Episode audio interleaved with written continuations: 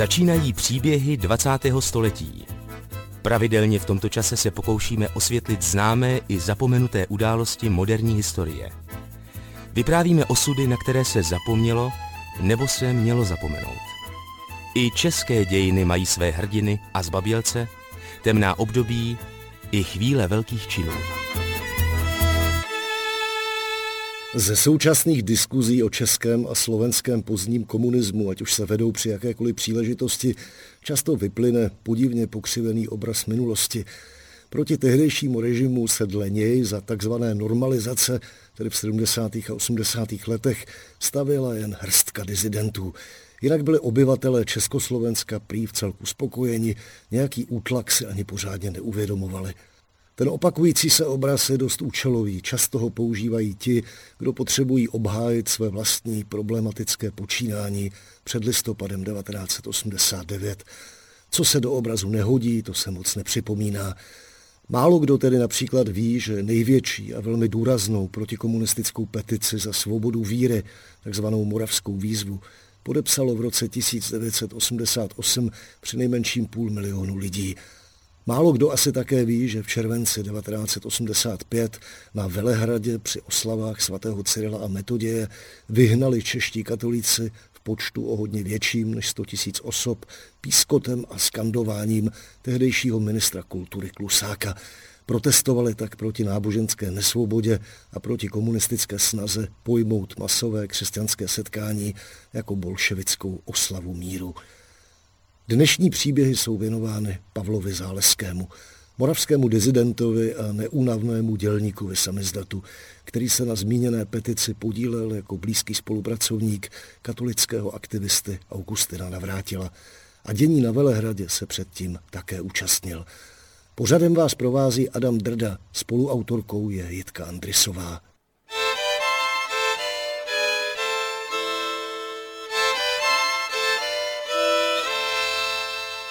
Mně se líbí citát Václava Havla, že člověk, že je člověk disidentem, se obvykle dozvídá a uvědomuje si to, až když už jim dávno je. Toto postavení je důsledkem jeho konkrétních životních postojů, vedených úplně jinými motivy, než získat takový či onaký titul. Říká na úvod Pavel Záleský. Narodil se v Hodoníně v únoru 1955. Do svých 22 let žil v Mutěnicích, na svět přišel jako první ze tří synů Petra a Julie Záleských. Otec pracoval na dráze, kromě toho měli záležští vinohrad a malé hospodářství, které jim komunisté později sebrali. Stejně jako jejich dům, v němž sice směli zůstat, ale museli platit nájem. V roce 1958 byli Pavlův otec a strýc zatčeni. Rodiče se zajímali jistě o veřejné dění, protože zaprvé byli silně věřící, tedy pocházím ze silně věřící katolické rodiny, no a tím je dáno jejich zaměření, protože samozřejmě věřící byli za totality diskriminováni a e, mnozí pronásledování. No a když taťku zavřeli v 58. roce ze strejdu, mimo jiné byli vyšetřováni čtyři měsíce v e, proslulé věznici v Uherském hradišti za úřadování soudruha Grebeníčka, a pak více jak dva roky v, na Bitýzi příbrami na Uranových dolech, no tak samozřejmě to dává logický smysl, že se museli o věci zajímat. Oni psali básně hlavně, velice zajímavé i vtipné básně, takže za to se dávali ty dva a dva půl roku. Jak se jmenoval strýc? Jo, strýc se jmenoval František po Stařečkovi. No bylo to hrozné, já jsem měl tři a půl roku, kdy, když jsem vlastně otevíral dveře stebákům a do nejdelší smrti nezapomenu dva pány v dlouhých kožených kabátech, když jsem jim otevíral dveře, když přišli za tatínka zavírat. No a pak jsem utěkal za tím autem, aby je opustili. No, bylo to hrozné a když se nám podařilo po dvou letech ho navštívit v kriminále Příbramy, tak jsem měl takovou hruzu z těch stebáků, že jsem se vlastně ani na taťku nepodíval. Držel jsem se mříží a od té doby jsem vlastně nemohl ani spávat pořádně a do, mám do dneška ty problémy se spaním. Proč tatínka zavřeli? Jak jsem říkal, oni psali básně. Těch básní bylo spoustu. Já jsem si dokonce některé vzal sebou. Například se jednalo báseň Radost ze života, cituji. Až si zase budeme moci říkat, pane, beze strachu, že se nám co stane a až odejde ta despota, no potom budeme mít radost ze života. Dále báseň, milí příteli, která ukazuje poměry v našem státě, jak upíme v bolševických okovech a abychom se každý den modlili za naše osvobození. Dále spisy, spisy k národu, který je namířen proti bezbožeckému materialismu, protože materialistická rakovina v republice je velmi silná. Další citace ze spisu bolševické okovy. Nevidíš, jak velký medvěd z východu jde, aby polotil tvou svobodu? Vezmi cepy, vezmi mlaty, vyženě dukalskými vraty. Oni to eh, psali ty texty, tatínek ze strýce. Tak, tak. Strejda, Strejda totiž eh, byl student bohosloveckého cílometodického semináře v Olomouci, takže studoval vlastně eh, na kněze a v podstatě je zavřeli ještě právě s jedním bohoslovcem, takže z nich udělali protikomunistickou skupinu a to oni potřebovali, že to byla organizovaná skupina, jo, jak už byli tři. A tím vlastně oni strašili zemědělce v Mutěnicích, aby podepisovali vstup do EZD a na základě jejich uvěznění vlastně všichni v Mutěnicích podepsali vstup do EZD, přitom eh, sedm se, jich, sedm se tomu bránilo, ale po, tě, po jejich začení už podepsali pak všichni. Takže tam bylo zlikvidováno asi 25 eh, zemědělců v Mutěnicích. A tady to zatčení tatínka, strýce a toho dalšího člověka, to bylo na základě nějakého udání, nebo jak na ně přišli? tak oni se tím ne, eh, jako eh, nějak neskrývali, že to bylo veřejné. Samozřejmě asi je někdo udal, nebo prostě někdo zanesl tu báseň eh, z tébáku. Toto přesně nevím, jak to stalo, ale oni, říkám, se tím neskrývali a všichni to o nich věděli. No, takže to dlouho stejno nemohlo trvat, kdy bylo prozrazení. Že? Petr Záleský dostal tehdy za podvracení republiky dva a půl roku. Rodinu to nezlomilo ani nerozdělilo. Pavel Záleský byl vychováván ve víře, ministroval v kostele se jako 13-letý kluk, také dozvěděl o sovětské okupaci Československa. Vnímal jsem to velmi silně. Já jsem totiž 21. srpna, na to nikdy nezapomenu, byl v kostele ministrovat a teď jsem se divil, eh, co to pan Farář eh, má zakázání divné, že možná bude válka, tak jsem tomu pořádně nerozuměl, ale když jsem přicházel domů z kostela, tak jsem viděl eh, velké letadla, to hučelo, říkám, co je. No, přišel jsem domů a tam samozřejmě už sousedí u, u rádia všichni eh, poslouchali rádio a, a plakali. Já říkám, co je? A oni říkali, no, možná bude válka. Tak eh, to bylo hrozné, jako ve 13 letech, že, když člověk prožije něco takového. Takže na mě to zanechalo silný dojem a taky, když jezdili pak okupanti kolem baráku, tak jsme na ně hrozili pěstmi a malovali jsme malovali jsme na silnice různé hesla, vápnem a podobně, no tak eh, ale jako strach byl velký. Vzpomíná Pavel Záleský. Po dědečkově vzoru chtěl pracovat se dřevem a stát se dřevomodelářem, ale nebylo mu povoleno, aby si praxi odbýval u soukromníka. Dal se tedy po otcově vzoru k železničářům. V roce 1970 nastoupil na střední průmyslovou školu železniční a strojnickou v Břeclavi. Studoval do 74. a tehdy prý také prodělal krizi víry. Na to asi sedmileté období nerad vzpomíná. Pavel Záleský je poctivý člověk, nedopouštěl se žádných kriminálních činů, prostě jen lehkovážně žil. Asi to začalo tím, že jsem ve vinném sklípku eh, měl na starosti tam jednou, jednu partu, která tam měla osla, oslavu nějakou a tím mi tam nabízeli alkohol a eh, cigarety, no a tam to začalo. No a pak eh, jsem začal kouřit a, a pak nějak se, se začal hledat kamarády úplně jiné. Já jsem totiž víru po, měl jako zažitou jenom jako e, tradiční. Jo? Já jsem nepoznal osobního Boha. Jo? Já jsem věděl, že je to dobré, ale ne, ne, neměl jsem osobní zkušenost eh, s vírou, to znamená s Bohem. I když jsem poznal spoustu dobrých lidí, věřících, křesťanů, tak mě prostě, jak kdyby na to zapomněl, a e, začal se se stýkat s lidmi nevěřícími. A to byla asi chyba a pak už to šlo ráz na ráz z kopce, to se rychle, rychle člověk sklouzne, jo? to všichni známe, když prostě se spustí, tak pan Bůh dopustí. Že jo? No, že jo, vy jste nepáchal žádný kriminální činy. Jistě, já jsem e, samozřejmě nikoho ne, nezabil, ale ty moje skutky, za to se stydím a taky, když jsem odcházel pak do důchodu, tak jsem si udělal životní zpověď u vynikajícího kněze Pátra Adama Rudského, který nedávno zemřel. Říkám, Adame, ty jsi jediný, který vydržíš moji celoživotní zpověď. a, a, tak jsem toho všechno hodil za hlavu a, a on říká, tak si teď o sedm roku mladší. to mě velice potěšilo, že všechno jsme hodili do milosrdenství božího a je to pryč. A už se k tomu opravdu nechci vracet. No. Čili jestli si člověk má vás v té době představit, tak jste přestal chodit do kostela. Asi to znamenalo nějaký i konflikt v rodině, že jo, trochu. To víte, že jo, ta, naši se za mě jenom modlili prostě, protože se mnou nebyla domluva žádná. Posloucháte příběhy 20. století. Asi rok po škole pracoval Pavel Záleský na dráze jako výhybkář. V letech 1975 až 7 musel absolvovat tehdy povinnou dvouletou vojenskou službu. No, vojna je pakárna vždycky za totality, to se nedá jinak e, říct, jo? tam prostě to bylo vymývání mozku, doslova do písmene.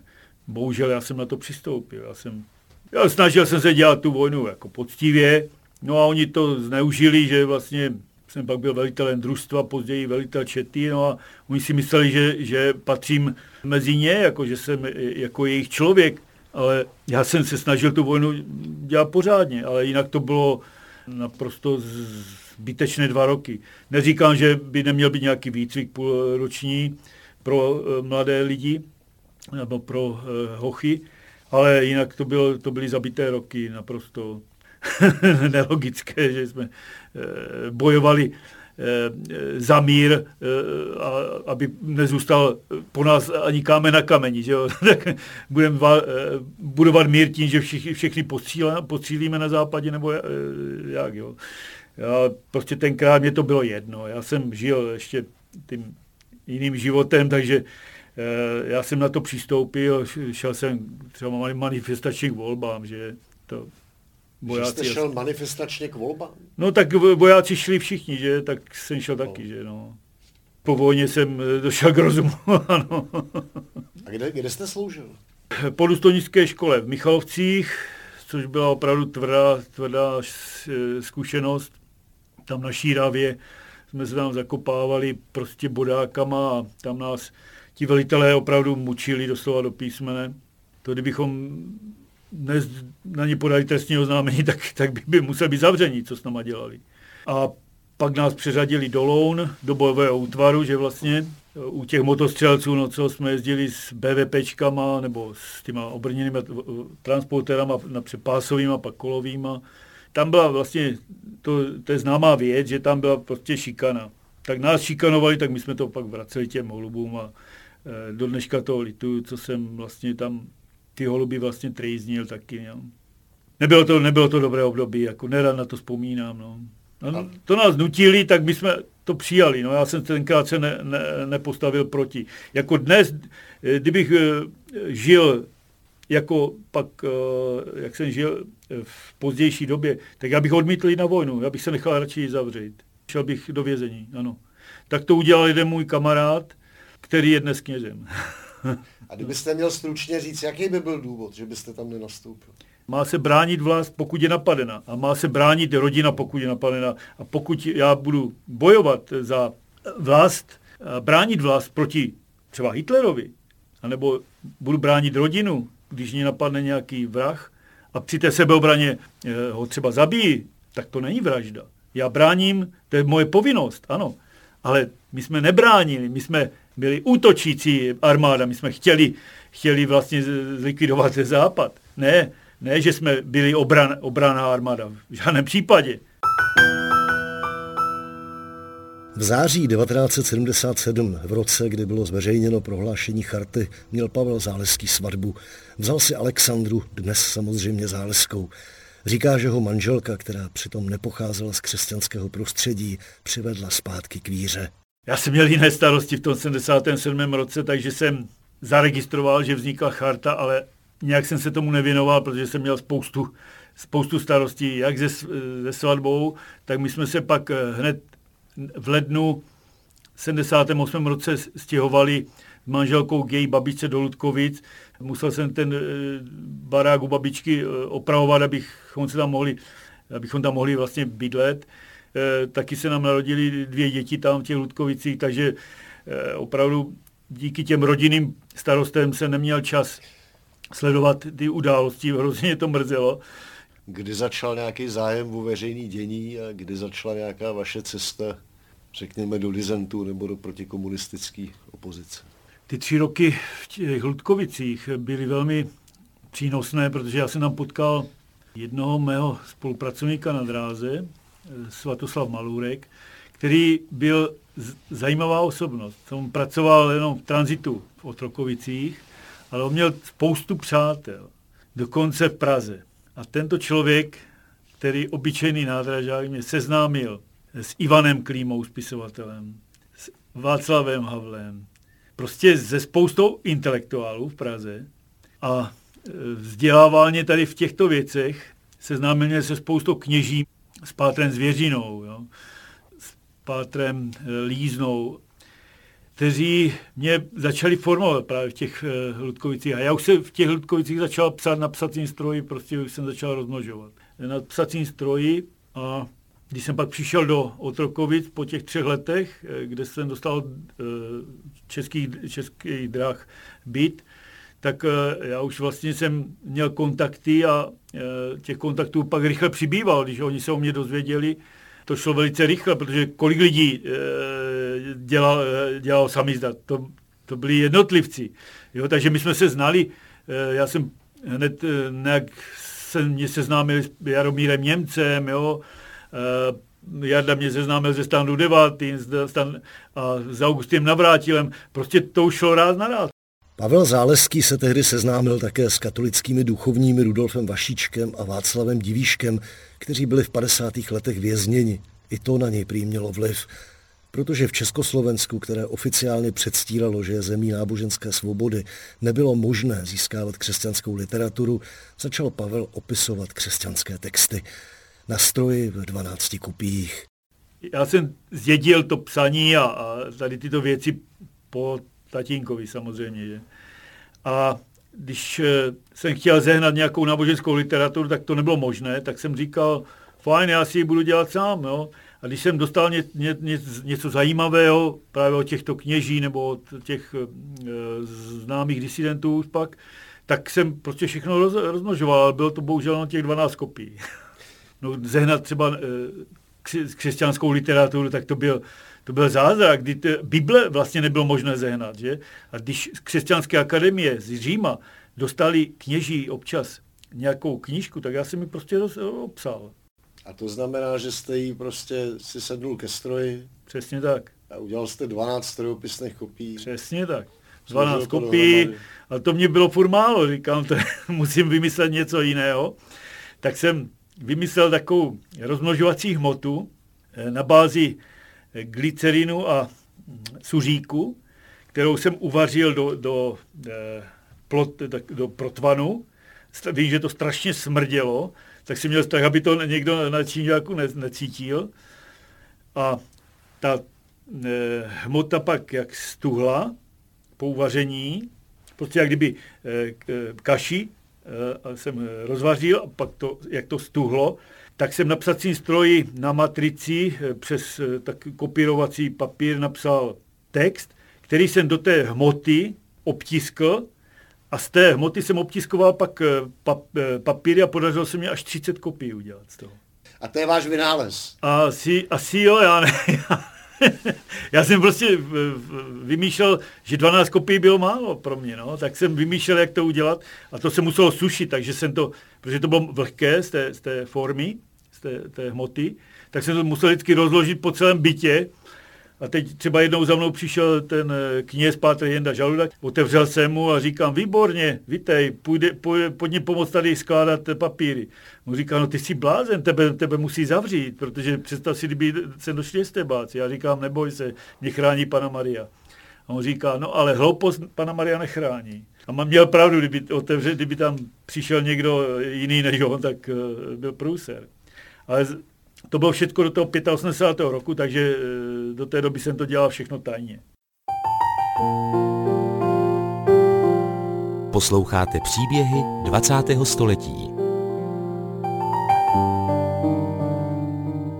Kromě usilovné a vyčerpávající práce na samizdatu a tedy na soustavném nabourávání státní cenzury, měl Pavel Záleský běžné zaměstnání na dráze, živil rodinu. Křesťanský samizdat byl rozsáhlý, podílela se na něm řada lidí, všichni s rizikem, že skončí ve vězení. Hlavně jsem byl ve styku s Jaromírem Němcem ze Zlína a s Pavlem Dudrem, i když s Pavlem Dudrem jsme se osobně nepotkali, protože jsme to dělali, on byl, Jarda Němec byl jak kdyby spojka naše a my jsme spolu, vytvá, spolu rozmnožovali věci, to má naše trojka, jak se říká. No a ten Jarda Němec mě seznámil se spoustou dalších lidí, jako je ten Augustin Navrátil, František Adamík z Přerova, eh, Josef eh, Adámek z Brna, Vítě Pelikán z eh, Olomouce, Michal Mrtvý z Olomouce. Já už ani ty jména všechny jsem pozapomínal, no nás bylo asi 30. No a ta spolupráce tady v těch prvních letech s těma těma lidma, v čem to spočívalo? Že jste si vyměňovali samizdaty, nebo jste společně je vyráběli? Nebo... Ano, my jsme eh, právě s tím Jardou Němcem a s Pavlem Dudrem společně vyráběli samizdaty, které on eh, sehnal. Ten Jarda Němec už měl kontakty eh, na další lidi a sehnal třeba z křesťanské akademie knihu nebo informace o, o, o církvi nebo prostě hlavně náboženskou literaturu. Vy, to, vy jste to obsal na stroji? Já jsem, no, obsal jsem to na stroji, anebo jsem to pak už dělal na, tém, na té hmotě, těch mm. 30 kopií. No a v, asi v roce 82, dejme tomu, mě sehnal e, rámeček přes Augustina Navrátila. To byl da, rámeček od Augustina Navrátila, takže já už jsem pak rozmnožoval na tom rámečku a to bylo třeba 500 kusů. Takže od toho 82. 3. roku přesně nevím, tam už jsme to dělali ve velké množství, ale tam už byly ty informace o církvi a spoustu, spoustu dalších věcí. Já jsem rozmnožoval i pro kněze, třeba Pátra Divíška, který měl politický vězeň, který měl 10 let za sebou kriminálu, takže on mě hodně zásoboval materiály, které potřeboval rozmnožit. Kde, kde to zháněli, já ani nevím, že samozřejmě. Pravděpodobně ze zahraničí, protože tady kde by to člověk zajednal jak se řešil jako odbyt, jak se to dostávalo ke čtenářům, skrz fary nebo přátelé, nebo no. jak to... Ten Jarda Němec, to byl neuvěřitelný člověk a do dneška nedoceněný ještě žijící. On třeba jezdil zase a distribuoval to, jo, e, za, po celé Moravě. On jel za, na fary, za kněžíma, všude, kde se dalo. Samozřejmě já jsem to rozdával s e, hodně lidem známým, protože jsem tím, že jsem dělal na dráze, tak jsem měl velký rádius. Já jsem vlastně chodil třeba pěšky z Vízovic až do, do Otrokovic. No a po, po cestě jsem e, ve Vízovicích třeba jsem chodil za nynějším arcibiskupem Janem Graupnerem, který tam e, působil. Jo, tak jemu jsem dával věci. Jste? Pak v Želechovicích byl další kněz, kterému jsem dal další, další samizete. Oni to rozdávali da, za svým přátelům. Jo? Prostě, když jsem to dal deset kusů jednomu e, člověku, tak ten to rozdal dalším deseti. Jo? To, ale bylo to velice nebezpečné samozřejmě. To jste šel a měl jste baťoch plný knih? Přesně tak, taky když mě zadrželi, tak vždycky mě něco sebrali v tačce. Posloucháte příběhy 20. století. Posloucháte vzpomínky dizidenta a křesťanského aktivisty Pavla Záleského, jen nezbytné upozornění, pořád je samozřejmě pouze sestřihem velmi dlouhé, několika hodinové nahrávky, kterou najdete v archivu Paměť národa. Spousta věcí se bohužel do rozhlasových příběhů nevejde. Pavel Záleský, jak jste slyšeli v předchozí části, se intenzivně věnoval samizdatu. Bylo jasné, že po něm nakonec půjde státní bezpečnost. Co to znamenalo pro jeho rodinu? Když jsem do toho šel, tak jsem byl připravený na veškeré eventuality i že mě zavřou. No ale nepřipravil jsem na to samozřejmě děti a manželku. Takže když jsem to začal poprvé rozmnožovat, tak uh, manželka měla taký strach, že říkala, já tě půjdu udat, abys toho nechal ze stebákům. Taky měla strach. A vůbec jí to nevyčítám, ani se jí, jsem se jí nedívil, protože já jsem jí postavil před hotovou věc a jsem se neptal, jestli to můžu dělat. A ona měla strach samozřejmě o děti. A po roce práce mi pomáhala při e, svazování a, a třídění a podobně, takže pak byla moje nej, největší spolupracovnice, nebo i děti pomáhali v Otrokovici, když jsem měl už pak ten rámeček, tak to jsem po noci dělal, opravdu třeba i celou noc. To je pravda, že jsem chodil nevyspaný a to bylo neuvěřitelné, jak jsem to vlastně vydržel všechno. To, vždycky na to člověk zapomene, že zapomene poděkovat eh, svým přátelům. Nebylo jich moc, těch přátelů, protože strach byl velký. Ale chci při této příležitosti poděkovat mojemu kamarádovi Pavlu Čechovi, u kterého, když proběhla první domovní prohlídka, tak říkám, tak to bude za chvilku následovat druhá, po, později třetí, tak jsem to třeba tiskl v, jeho, v jejich domě. E, další člověk, e, inženýr Karel Trčala, e, když už jsem byl dlouho u toho Pavla Čechova, tak jsem to zase přestěhoval k, k tomu Karlovi Trčalovému. Takže tito dva stateční lidi, lidi mě strašně pomohli v tom, že jsem to netiskl doma jenom. V roce 1985 se Pavel Záleský zúčastnil cyrilometodějských oslav na Velehradě. Odhady počtu tehdejších účastníků se liší, pohybují se od 100 do 200 tisíc lidí.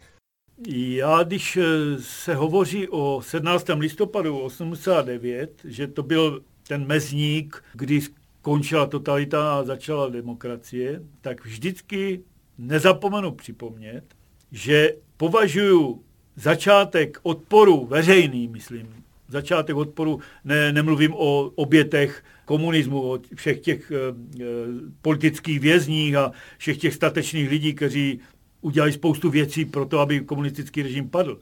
Ale veřejný celospolečenský odpor proti komunismu byl již v roce 85, a to právě na Velehradě při slavnosti svátku svatého Cyrila Metodie, kde jsme chtěli, aby přijel i svatý otec, ale ho poslal, bohužel nemohl přijet, protože komunisti samozřejmě nepos, ne, nepustili.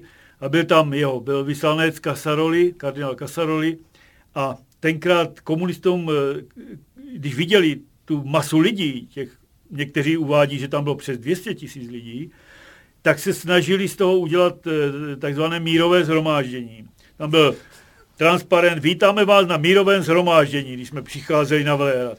No tak to, to nás pěkně na, na, na, na, naštvalo, že jo. A při projevu ministra kultury Klusáka, kdy všechny vítal na mírovém zhromáždění a při slavnosti Cyrila Metodě, tak všichni začali křičet svatý, svatý Cyrila Metodě a e, nejsme na žádném mírovém zhromáždění a v podstatě všech těch 200 tisíc ho vypískalo. A tím začal vlastně ten celospolečenský odpor, který pokračoval svíčkovou manifestací na Slovensku. Slováci se nechtěli nechat snížit a udělali tam eh, protest proti totalitě v, na Vězoslavovou náměstí, které rozehnali policajti vodníma dělama. Vím, že tam byl můj strejda, František.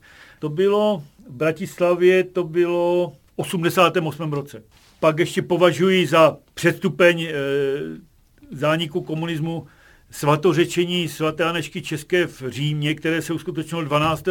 listopadu. A traduje se taká e, historie, že při, pokud bude svatá Aneška svatořečena, nebo Aneška Česká svatořečena, tak bude v naší zemi dobře.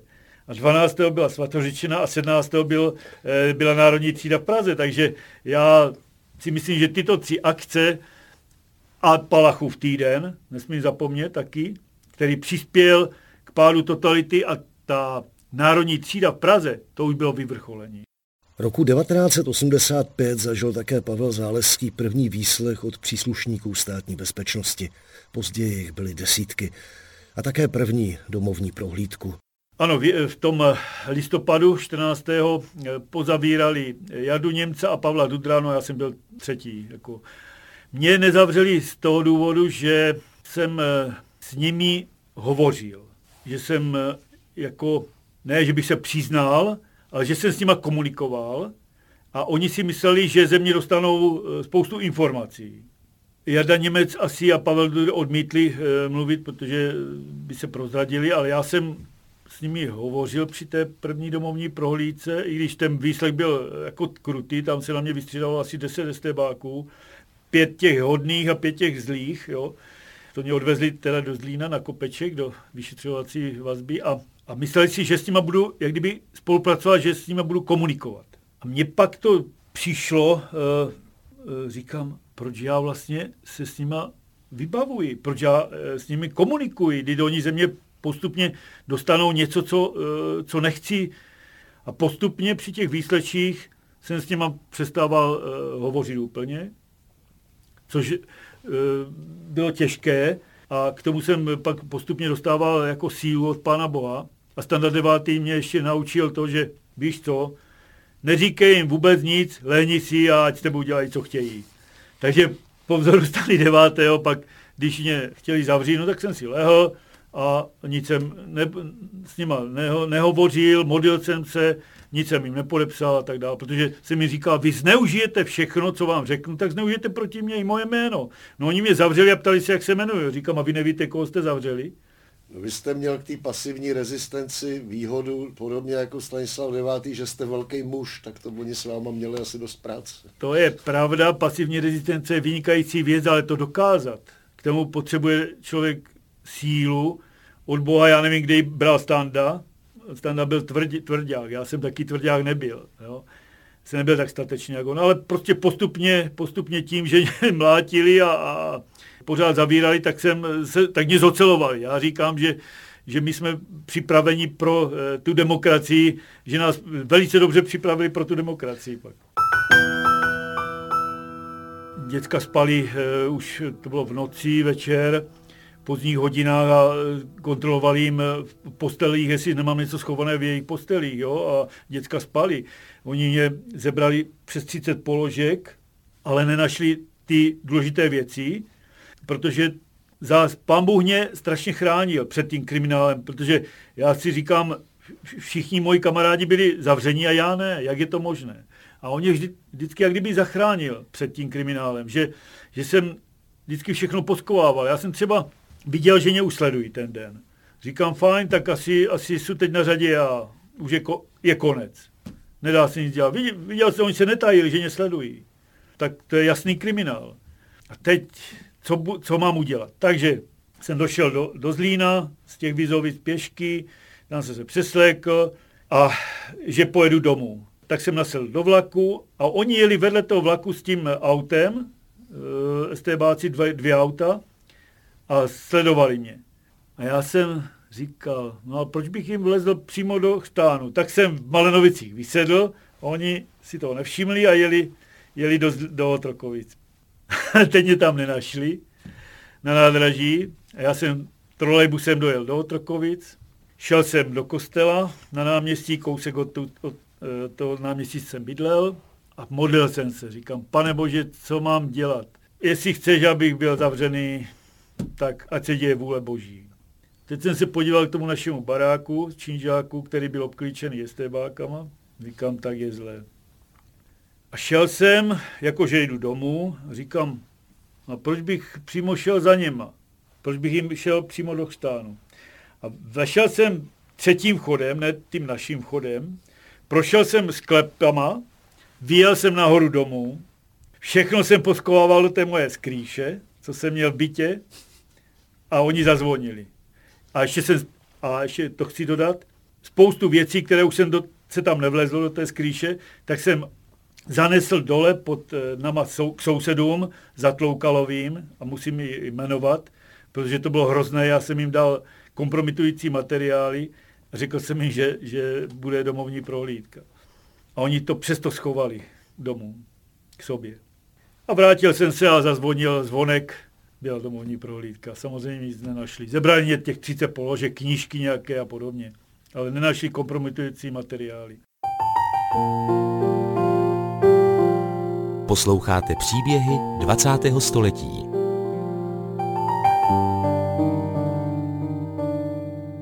Pavel Záleský měl být tehdy souzen spolu se svými spolupracovníky na samizdatu, ale státní bezpečnost neměla dost důkazů. Pokusil se část obvinění v uvozovkách přehodit na známého, který byl v té době už po smrti. A tomu vyneslo další obvinění z křivého svědectví. Pak mě zbavili až toho křivého svědectví tehdy, kdy Jarda Němec, eh, který byl půl roku s Pavlem Dudrem eh, ve vazbě, to vzal všechno na sebe. Tím, že, že ne ten kamarád, který, na kterého jsem to světl, ale že to Jarda Němec všechno vzal na sebe, že on mě do toho dostal a tak dále. Prostě vzal to na sebe a tím mě osvobodili. Či, či, čili ten Jaromír Němec byl tak statečný, Ano, že... Jarda, Jarda Němec byl nejstatečnější člověk a on vlastně všechno, všechno v tom Zlíně řídil. On, on byl vlastně ten hybatel disentu ve Zlíně. Klíčová osoba ve zlínském uh, disentu. Standard 9. byl, byl vidět. Ale když to Jarda Němec, kde on byl v 70. letech seděl 4 roky, uh, Jaromír Němec. A pak ještě v tom 85. Jo, 6 a 6. To prostě, on je, byl neuvěřitelná osoba, osoba a on vlastně e, řídil vlastně ty kontakty. To bylo to nejdůležitější. On měl na, na všechny, na všechny e, kontakty a nám říkal vždycky každému jenom něco, co chtěl, jo? ale on, byl, on věděl o všech tam. Dohromady prý Pavel Záleský absolvoval asi 200 hodin výslechů a další domovní prohlídky. Druhá proběhla v roce 1988, poslední třetí v srpnu 1989. Třetí, ať to ukončím, ty prohlídky byla 21. Eh, srpna 89, těsně před eh, revolucí, na výročí eh, sovětské okupace. To už dělali ale SMBáci z Otrokovic ze Zlína, to už tam nebyli STBáci u toho, že už tu špinavou práci nechali na ně. Asi cítili STBáci, že se blíží konec, tak už tam poslali jenom SMBáky z Otrokovic ze Zlína. Odvezli mě samozřejmě taky na výslech, vždy to vždycky dělali. Tady si dovolím připomenout takovou zajímavou historku, eh, řekl bych humornou. Ono i při těch krušných a smutných příbězích se nande i humorný jeden, kdy při té domovní prohlídce jim nějaký kamarád Čížáku sebral všem boty, které měli před bytem vyzuté. No a eh, po skončení prohlídky museli jet bosky bosky pro šéfovi, veliteli tedy pro boty, protože on měl 12 číslo, tak eh, je poslal ty eh, jeho podřízené, aby mu dovezli eh, boty, takže celý čížák se díval, jak SMBáci boských jedou pro, pro boty velitelovi. A já jsem mu to pak po revoluci našel jsem je schované dole ty boty, pak až odjeli za květináčama a po revoluci jsem mu ji vrátil a řekl jsem mu tedy, ať příště nedělá domovní prohlídky u disidentů, ale eh, se zaměří na zloděje tady. A to někdo prostě ze sousedů si udělal? Ano, můj, můj známý ze sousedů prostě statečný jim schoval boty, no. Musel jít bosky. Vzpomíná Pavel Záleský. Výslechy byly i v pozdních 80. letech za takzvané přestavby velmi tvrdé. Víc než bytí mě eh, jako psychicky vydírali a, a, a vyslýchali, prostě slibovali, že děcka, děcka dají taky do, že nebudou mít budoucnost žádnou a tak dál. Zmlátil mě asi párkrát, já jsem to ani nepočítal, většinou, většinou když jsem si lehl, no, tak samozřejmě nevěděli, co se mnou, no, tak, tak mě zmlátili, abych a odnesli někam. Nejhorší to bylo to 25. března, kdy, kdy prostě to bylo právě ta svíčková manifestace v Bratislavě, kam mě nechtěli pustit. Šéf došel za mnou, že mu estebáci eh, zakázali mi dát dovolenou, tak se museli po štrece, že, splnit pracovní povinnosti. A na konci té, toho úseku tam na mě už čekali a tak jsem si tam držel koleji a tak mě tam hodně, hodně prostě zmlátili jako do žeber. Asi mě zlomili žebra a se nemohl dýchat, no. Bylo hmm. dost, dost tvrdé, no. A pak mě tahali za ty pouta, které se zasekávaly do, do, ruk, do ruk jako do masa, tady tam táhali po schodech, tak to bylo dost tvrdý. To byl jeden z nejtvrdších, pak to bylo v Želechovici, kdy taky mě tam u kostela našli, tak se tam taky lehl, tak mě táhali po těch Želechovicích normálně po zemi za ty pouta. Pak jednou mě při výslechu, kde jsem měl v tašce věcí, nechtěl jsem, aby chtěli prohlídnout tu tašku a jsem jim tu tašku nechtěl dát, tak mě tam taky mlátili a přivázali s, tě, s těma poutama k e, ústřednímu topení a tak, taky to nebylo, nebylo o co stát. No. U Dany Němcové v Praze, když jsem byl, tak tam na, na nás pustili psi. A to se vás snažili zatknout? Nebo co to, proč to bylo? Jako? že oni zuřili, že, jsem, že se mnou museli zacházet takto, jo? Že, že jsem nešel s nima dobrovolně, tak oni se na mě jako vždycky... Oni vás chtěli předvést. Oni prostě, ano, oni chtěli předvést výslechu, výslechu a já jsem odmítl, hmm. tak oni se vlastně na mě mstili, že, že, že se se mnou musí táhat. Ale mě to pomáhalo v tom, že když jsem udělal tady ten, tu protiakci, že jsem si lehl, tak já jsem straš, dostal strašnou sílu jako morální, že, že, že pak jsem eh, dokázal s nimi nekomunikovat, jo? že jsem byl, jak se říká, zocelený, že pán Bůh mi dal hroznou sílu. Posloucháte příběhy 20. století.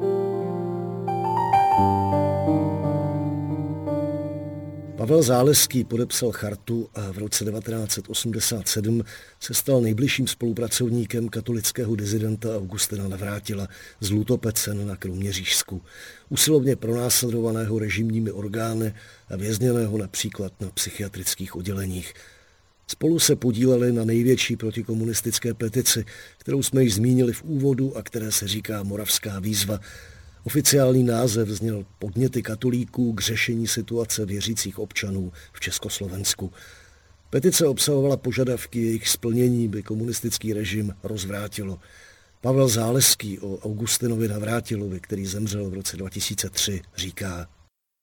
Potřeboval spolupracovníka eh, spolehlivého, tak, tak mě do toho navrtal, protože se všichni jako báli jít s ním eh, do Holportu, jak se říká, do spolupráce. On eh, byl signatář Charty 77, že denně sledovaný, ale tím, že byl nádražák, tak jsme si tak nějak rozuměli. On byl ode mě hodně starší, on byl 22. ročník a potřeboval někoho, kdo eh, vydrží ten jeho nápor, protože on byl, on byl dříč a hodně taky rád prosazoval ty svoje ideály a ne každý eh, byl ochoten přistoupit na ty, na ty jeho názory. Mě oslovilo to, že on byl ochoten eh, riskovat eh, všechno pro to své přesvědčení a hlavně on dělal vynikající věci. On prostě spolupracoval opravdu s tou boží vůlí. A když teď s odstupem času hodnotím ty jeho aktivity, tak on, on dokonce byl schopen předběhnout svou dobu v tím, že intelektuálové, nechci říct jenom v Praze, ale ve všech, ve všech místech, vždycky diskutovali o, o té věci a on ji, on ji udělal. Vím, že, že kolik se jsem najezdil kvůli té petici 30 eh, bodové a pořád to tady probírali, diskutovali. On to, on to eh, samozřejmě stále upravoval, stále, eh, zas někdy si dal říct, že něco doplnil, ale kdyby on nebyl takto tvůrčí a, a rozhodnu, rozhodlý a já bych řekl tvrdohlavý, tak by nikdy nedokázal to, co dokázal. Protože by se do dneška diskutovalo nad tím, kolik bodů tam dáme, co uděláme, jak to uděláme. A on místo toho, té diskuze to prostě udělal. Ta petice, to je strašně významná věc. Vy jste se na tom podílel? Tak eh, my jsme vlastně spolu to začali dělat, a, ale on jezdil sem do Prahy sám se eh, radit s kardinálem Tomáškem a eh, s Vaškem Malým a s Vaškem Bendou, takže ten obsah připravovali oni spolu, já jsem něco, něco k tomu měl, ty připomínky, ale spíš jsem mu pomáhal té organizaci. A taky jsem řekl, Gusto, musíme do toho dát více lidí, aby to nebyla jenom petice tvoje, i když ty jsi to založil nebo navrhl, je potřeba se radit i s ostatními. Vzít do toho Čechy, Slováky, všechny. A navrhl jsem setkání těchto disidentů, kteří měli co k tomu říct, v Mutěnicích právě ve vinném sklípku rodičů. Takže nás se tam sešlo jednou asi 30 lidí a e, tam jsme se radili nad obsahem a kdy, kdy, to, kdy to zahájit. Nemohli jsme se e, dohodnout, na, na obsahu jsme se dohodli, ale nemohli jsme se dohodnout, kdy, kdy to zahájit, tu petici. A po skončení té schůzky, kdy jsme měli tam i mši svatou, vašich malých tam sloužil mši svatou tajnou samozřejmě, tak on řekl, jedu za kardinálem Tomáškem pro požehnání. A opravdu on mu dal k tomuto požehnání a on okamžitě, okamžitě jsme to rozdělili proti vůli právě těch ostatních lidí, třeba v Praze a, a, a podobně. Oni furt čekali, že není vhodná doba. Jaký to byl rok? 87, konec roku 87 a pak v 88 už to jelo eh, od, od ledna. Ale to. už jsme to připravovali v tom 87. roce. A to je petice, který se říká Moravská výzva. Moravská výzva to bylo podněty katolíků k řešení současné e, situace v katolíků v České republice. No. Tam bylo hlavně odluka církvého státu, bylo první, e, aby jsme měli biskupy, protože vlastně byl biskup jenom kardinál Tomášek a biskup Vrana, samozřejmě obnova seminářů, eh, zrušení státních, eh, zrušení státních tajemníků, kteří dávali souhlas k výkonu kněžské služby, vydávání křesťanské literatury a časopisů, prostě všechno to, co je dnes běžné, tak v té době prostě ani jedna věc toho nefungovala. A 31 bodů požadavek, ani jeden eh, nebyl ten, v té době e, realizovaný. A všichni tady komunisté se oháněli s náboženskou svobodou. A tam bylo 31 bodů, které ne, prostě nebyly splněny. Vrácení církevního majetku a podobně. Prostě všechno to, co dnes už je. Udělali jsme to tak, že Gusta šel do Kroměříže na prokuraturu eh, oznámit, že se bude, že, že se bude dělat podpisová akce a já jsem šel na prokuraturu ve Zlíně. Samozřejmě jsme oba dva počítali s tím, že nás zavřou, ale oni byli tak překvapeni z toho, že, že vlastně nám dali razítko, takže my jediní dva v této republice jsme byli oficiálně, eh, jsme měli schválení od eh, okresních prokuratur, to byly okresní prokuratury, ano, že můžeme dělat podpisovou akci. To, to, byl, to mělo oficiální to mělo od, my, jsme, my dva jsme měli oficiální povolení. Protože oni z toho byli tak překvapení, že nám dali povolení. Nám... Jsem vůbec nevěděl. No jasně, ale samozřejmě všichni ostatní, kteří to sbírali ty podpisy, tak měli problémy, jasně. A spoustu, spoustu podpisů se ztratilo z těch eh, plaket vlastně s těma podpisama, takže pan Šimulčík pak spočítal oficiální podpisy, které se podařilo uh, zdokumentovat. Eh, říkal, že jich bylo jenom přes 500 tisíc, ne 600, ale přes 500 tisíc, ale Gusta mě kdysi říkal, že jich bylo skoro téměř 600 tisíc, ale to byly právě i ty podpisy, které se ztratily, jo? No. které za, zabavili vlastně Estebácia nebo z, z, z, zničili. No. Říkáte jenom 500 tisíc, to je neuvěřitelné no. číslo, že jo, petici několik vět a už je to rok 89 a už se ten režim hroutil, tak ji podepsalo, pokud se nemýlim, asi 40 tisíc lidí.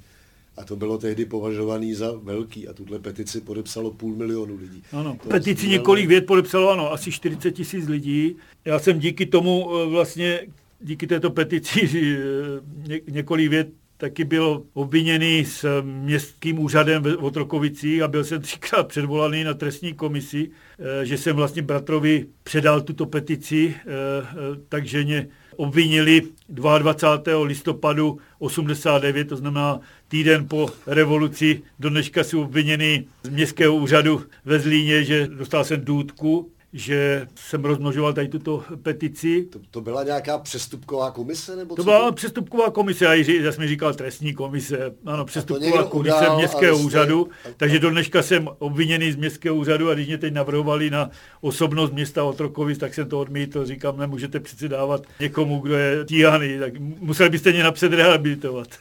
Spolu s Augustinem Navrátilem vydával Pavel Záleský také časopis Křesťanské obzory. Vycházel jako 14 deník, byl to zřejmě největší samizdat v Československu. V podmínkách ilegálního tisku neuvěřitelný výkon. To byl 14 deník křesťanské obzory, který jsme dělali spolu s Augustinem Navrátilem. On půlku a já vždycky půlku a pak jsme to dávali dohromady. A když byl zavřený v psychiatrické léčebně v Kroměří, tak to leželo všechno na mě, celý, celý tam jsem jezdil dělat redakční radu do Blázince, do Kroměříže PL. Eh, tam jsme dali dohromady redakci a jel jsem domů a dělal jsem, dělal jsem celý, celý časopis. Říká někdejší dizident Pavel Záleský na konci příběhu 20. století. Žije dnes na Moravě, nezastává žádné funkce, svobodně se drží svého.